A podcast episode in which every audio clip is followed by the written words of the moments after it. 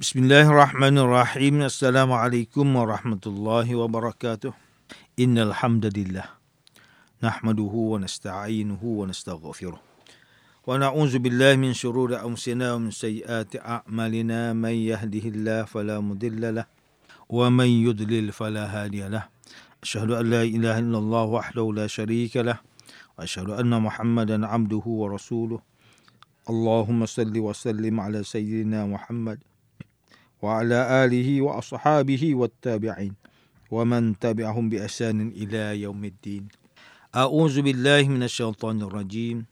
يا أيها الذين آمنوا اتقوا الله حق تقاته ولا تموتن إلا وأنتم مسلمون أما بعد Yang berusaha Tuan Haji Ahmad Nazri Muhammad Yusof selaku penerbit rancangan tafsir Al-Quran dan seterusnya sidang pendengar yang dirahmati Allah Subhanahu wa taala.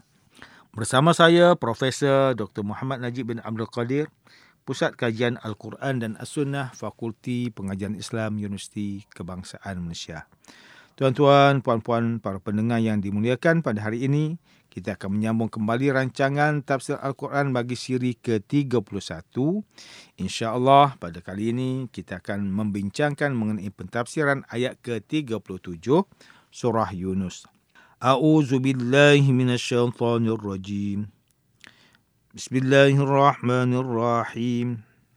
وما كان هذا القرآن وأن يفترى من دون الله ولكن ولكن تصديق الذي بين يديه وتفصيل الكتاب لا ريب فيه من رب العالمين dan bukanlah Al-Quran ini sesuatu yang boleh diada-adakan yang lain dari Allah.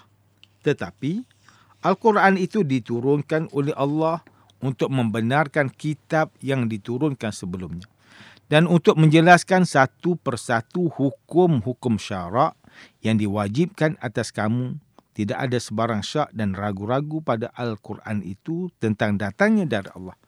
Tuhan yang mencipta dan mentadbirkan sekalian alam.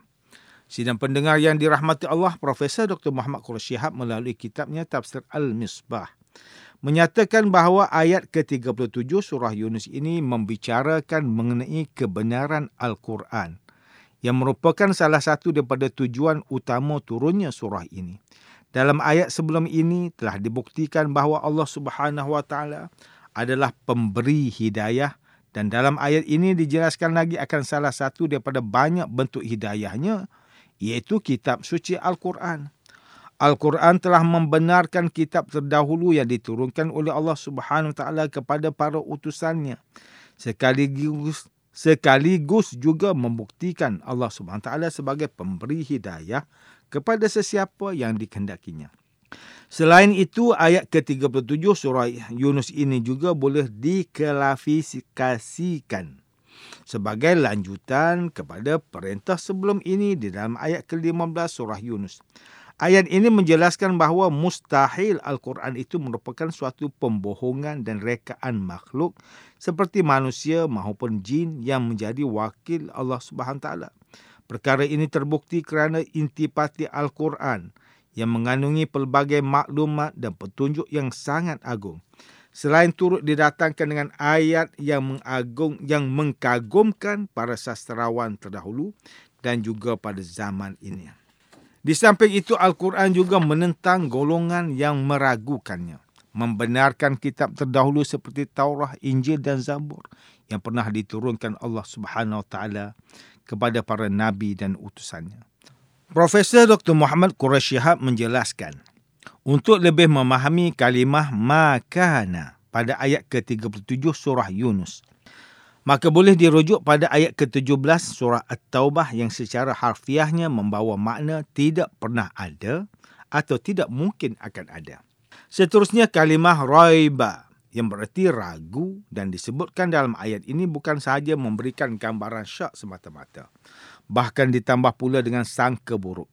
Jika ada rasa syak atau keraguan yang mendorong seseorang untuk berfikiran positif, maka Al-Quran tidak akan melarangnya kerana Keraguan seperti ini dapat memberikan kebaikan dan kebenaran kepada individu tersebut. Hal ini kerana Al-Quran itu tidak mempunyai sebarang keraguan terhadapnya. Bahkan mengandungi, bahkan mengandungi pelbagai bukti yang rasional, jelas dan jitu. Profesor Dr. Muhammad Quraish Shahab menyimpulkan ayat ke-37 surah Yunus ini adalah untuk menggambarkan bahawa agama daripada Allah Subhanahu taala adalah satu. Semua ajaran yang dibawa oleh rasul-rasulnya bermula daripada Nabi Adam alaihissalam sehinggalah kepada Nabi Muhammad sallallahu alaihi wasallam adalah membawa kepada akidah, syariat dan akhlak yang sama sahaja. Kesemua agama ini mengesahkan Allah Subhanahu taala namun dibezakan pada cara mengaplikasikan ajaran tersebut bersesuaian dengan perkembangan masyarakat dan kemaslahatannya. Sidang pendengar yang dikasihi oleh Allah Subhanahu Wa Taala, Profesor Dr. Tengku Muhammad Asbi As-Siddiqi melalui kitab Tafsir An-Nur mentafsirkan ayat ke-37 surah ini dengan tafsiran bahawa amat mustahil untuk menyatakan Al-Quran yang mempunyai nilai bahasa yang tinggi, cantik susunan katanya, mengandungi pelbagai hukum hakam dan ilmu serta dilengkapi dengan perbahasan mengenai aspek akhlak, politik, sosial, ketuhanan, kemasyarakatan, kemakmuran dan penceritaan mengenai hal-hal ghaibiyat ini sebagai sebuah kitab yang dibuat dan direka-reka oleh manusia semata-mata tanpa menyandarkan langsung kepada kehebatan Allah Subhanahu taala. Sesungguhnya Al-Quran adalah kalam Allah Subhanahu Taala dan bukannya tutur kata Nabi Muhammad sallallahu alaihi wasallam serta tidak ada yang mampu untuk menciptakan sesuatu seperti Al-Quran melainkan Allah Subhanahu Wa Taala. Kitab suci Al-Quran telah membenarkan ajaran daripada kitab sebelumnya sekaligus menjadi pelengkap kepada wahyu yang diturunkan oleh Allah Subhanahu taala kepada semua rasulnya seperti wahyu yang diturunkan kepada Nabi Ibrahim alaihissalam, Nabi Musa alaihissalam dan Nabi Isa alaihissalam.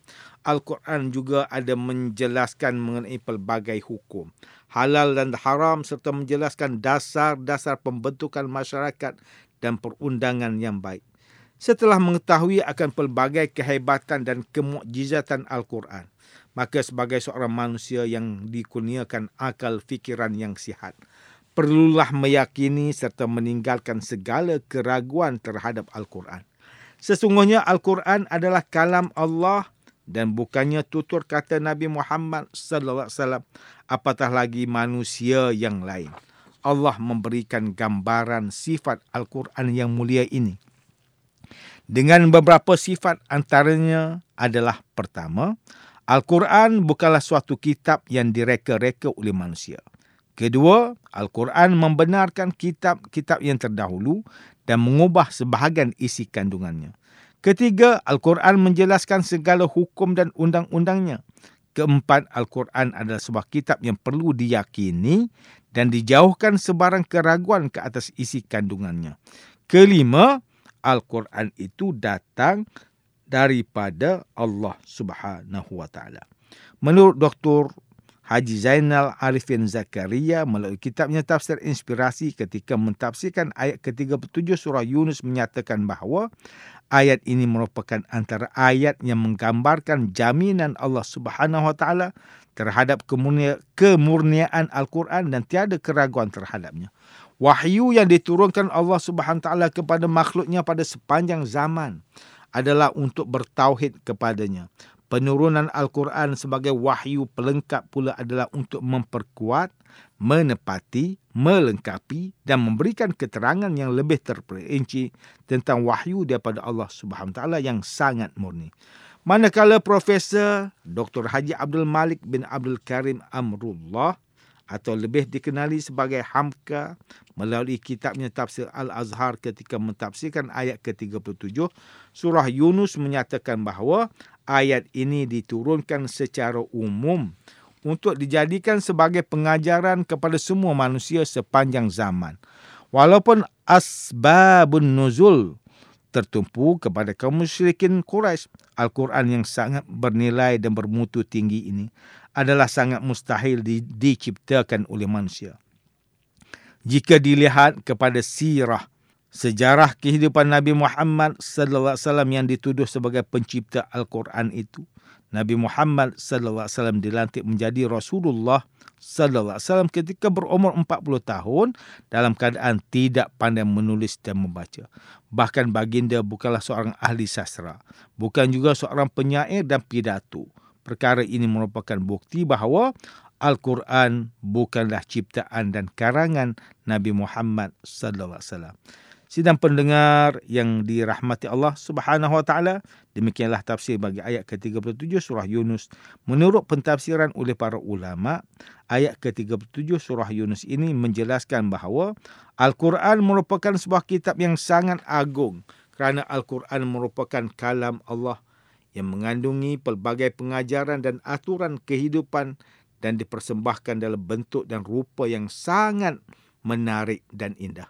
Antara keindahan yang terdapat pada ayat suci Al-Quran adalah isi kandungan yang bermutu dan susun kata yang menarik, gaya bahasa dan penggunaan kalimah yang tepat, hikmahnya yang luas dan kebijaksanaannya yang memikat hati.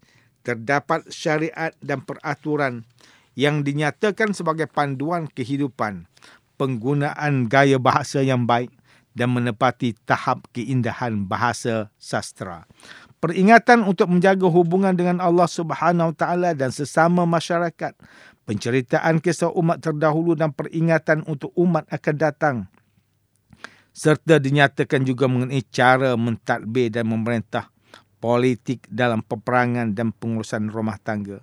Jika dilihat dan difikirkan dengan akal yang sihat, sudah pasti akan meninggalkan kesan yang mendalam di jiwa manusia terhadap kekuasaan dan kehebatan Al-Quran sekaligus meyakini bahawa Al-Quran bukanlah ciptaan manusia. Kitab suci Al-Quran bukanlah ciptaan manusia, bahkan bukan juga ciptaan manusia yang sangat mulia iaitu Nabi Muhammad sallallahu alaihi wasallam seperti yang dikatakan oleh golongan musyrikin Quraisy. Allah Subhanahu wa taala berfirman dalam surah Al-Isra ayat ke-88 كل إن اجتمعت الإنس والجن على أن يأتوا بمثل هذا القرآن لا يأتون بمثله ولو كان بعضهم لبعض ظهيرا.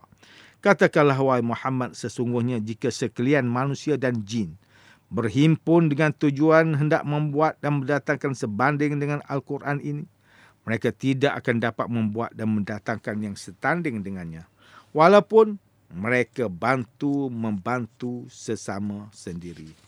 Selaku manusia yang diberikan akal dan fikiran yang sihat, percaya dan yakinlah akan kuasa dan kehebatan Allah Subhanahu Taala. Patuh akan segala suruhannya dan tinggalkanlah segala larangannya. Sidang pendengar yang dimuliakan, antara pengajaran yang boleh kita ambil daripada tafsir ayat ke-37 surah Yunus ini ialah pertama, kita perlulah mempertingkatkan usaha untuk memahami Al-Quran dan juga menggalakkan masyarakat untuk mendalami isi kandungan Al-Quran agar terbinanya satu masyarakat yang hidup berlandaskan syariat Islam. Kedua, kita juga mesti memupuk rasa cinta akan Al-Quran yang merupakan kalam Allah Subhanahu taala kerana Al-Quran merupakan panduan untuk menjalani kehidupan di dunia dan juga akhirat. Sidang pendengar yang dirahmati Allah, sekian sahaja rancangan tafsir Al-Quran pada hari ini. Semoga kita semua mendapat manfaat daripada perbincangan ilmu ini. Insya Allah, mudah-mudahan kita akan bertemu lagi pada siri rancangan tafsir Al-Quran yang akan datang. Wabillahi taufiq wal hidayah. Wassalamualaikum warahmatullahi wabarakatuh.